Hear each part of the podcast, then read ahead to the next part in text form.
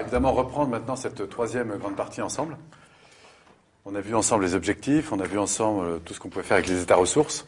Maintenant, il nous reste un troisième angle important, qui est la communication.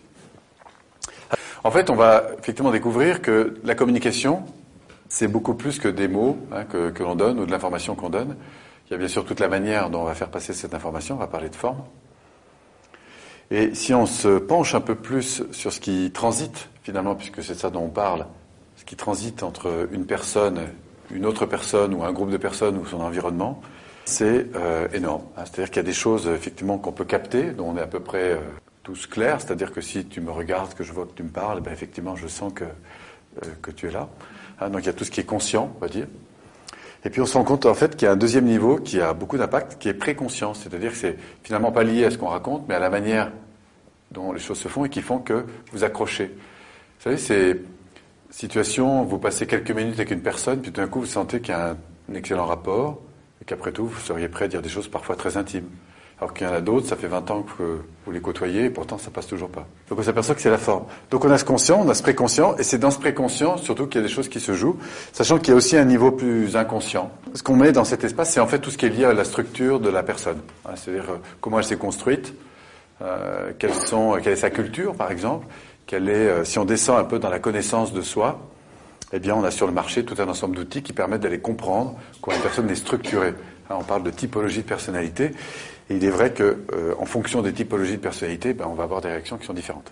Et en fait, nos communications sont d'abord émotionnelles. C'est pour ça qu'on a d'abord travaillé sur les états émotionnels, car on va voir qu'en matière de communication, c'est surtout une affaire de gestion émotionnelle.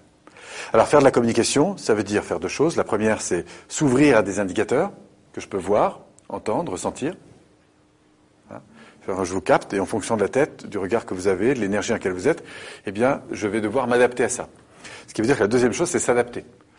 Donc l'objectif de cette euh, séquence, c'est d'enrichir votre capacité à percevoir des choses, ou à entendre des choses, ou à ressentir des choses, et ensuite élargir le champ des possibles pour adapter de mieux en mieux votre relation à la situation.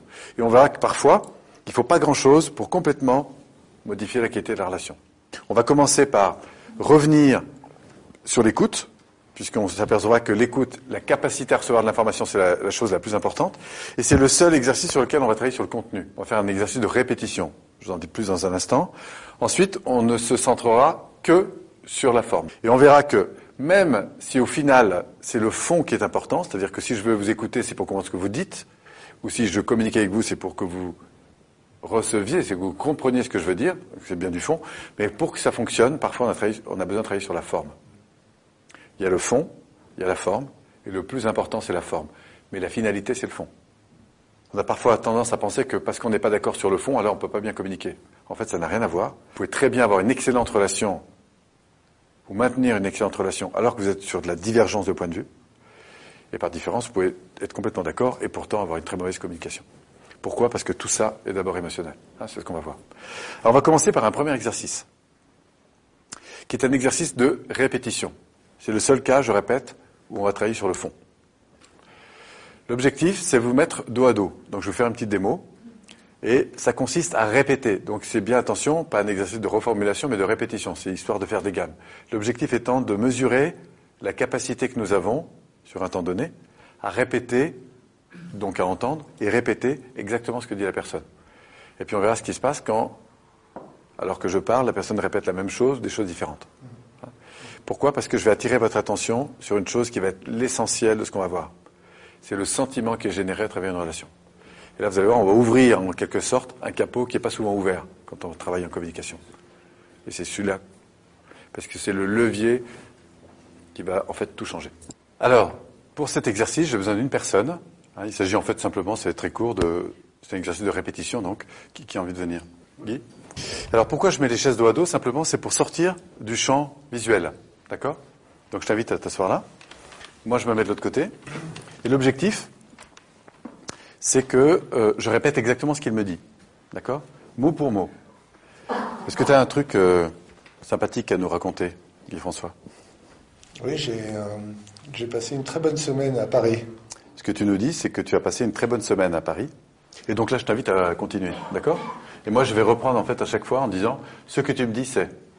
Donc l'objectif, c'est de faire ça pendant au moins une minute. Alors il est évident que vous allez mesurer tout de suite une chose, c'est que si vous êtes clair parlant, vous serez clairement entendu. Et au passage, en matière de communication, ça joue énormément. Et puis si vous sentez que ça se passe bien, eh ben, vous laissez votre interlocuteur en dire un peu plus.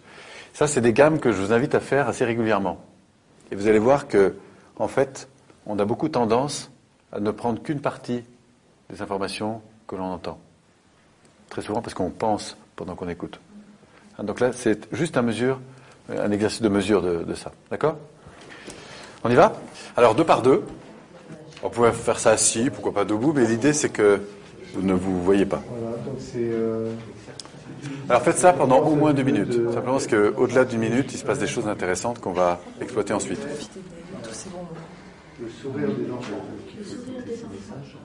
Et, euh, de pouvoir- C'est vrai que ce que, ce que j'aime euh, dans ces gens, c'est que c'est une, une sorte, pour moi, fabuleux de, de continuer à m'enrichir de ces différentes rencontres.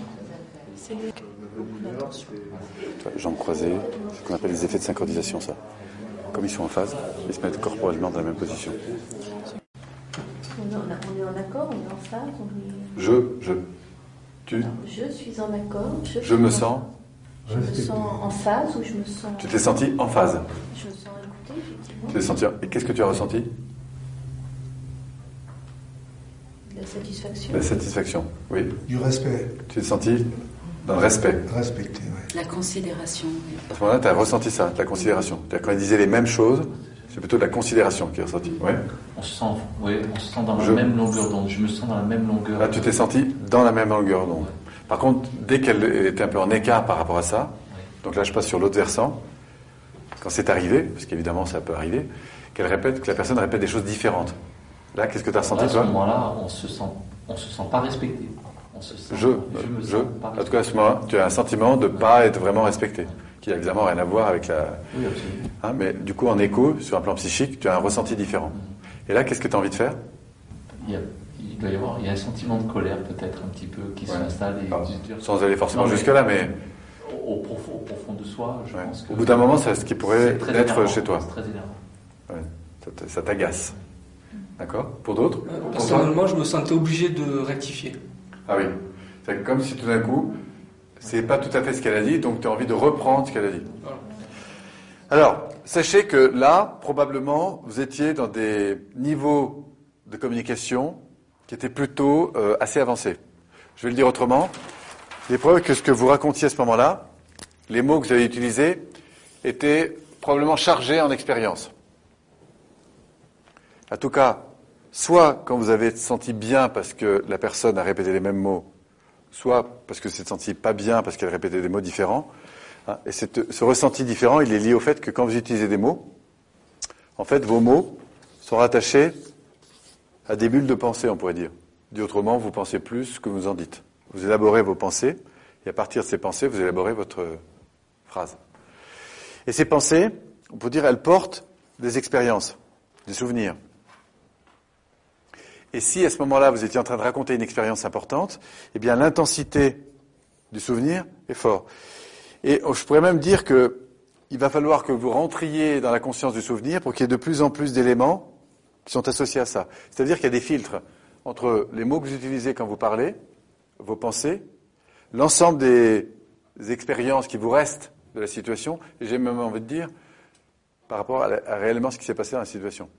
Mais quand vous utilisez un mot fort, en fait, vous communiquez une expérience émotionnelle. Ce qui veut dire qu'en fait, on peut avoir deux types de retours. Soit je suis dérangé parce que la personne répète la même chose que moi, mais là, ça veut dire que le contenu est à faible intensité émotionnelle. Si maintenant vous racontez quelque chose que vous avez vécu fortement, eh bien, vous avez vachement tendance, en fait, ou vachement intérêt à prendre les mots qui sont liés à l'expérience Ce qui veut dire que si, par exemple, je vous dis, alors que je me promenais sur la berge, cette plage, tout d'un coup, par la beauté de ce paysage, je me sens transporté. Et là, vous me dites, euh, en fait, tu t'es senti élevé. Dis, non, non, transporté. C'est-à-dire, écouter quelqu'un ne suffit pas, encore faut-il lui montrer ou lui faire sentir. Ça semble plus vrai encore chez les, chez les femmes.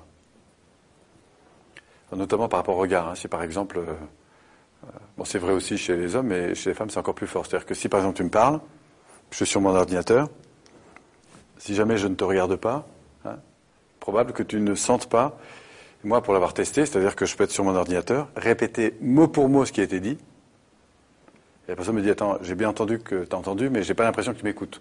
En d'autres termes, il n'y a pas ce lien qui fait que j'ai l'impression d'être pris en compte. Ce qui montre bien qu'au-delà de la communication, c'est la prise en compte de l'autre qui prend le dessus. D'où cette envie que vous avez de vous retourner. Alors vous, on le voyait beaucoup hein, quand vous regardez fonctionner. Hein, c'est-à-dire que, euh, même pour, euh, pour vous, hein, c'est-à-dire que Armel, elle, tirait un peu sur le côté, presque, alors que toi, tu étais dans le dos, parce qu'on on a envie de, de, voir la personne. quoi.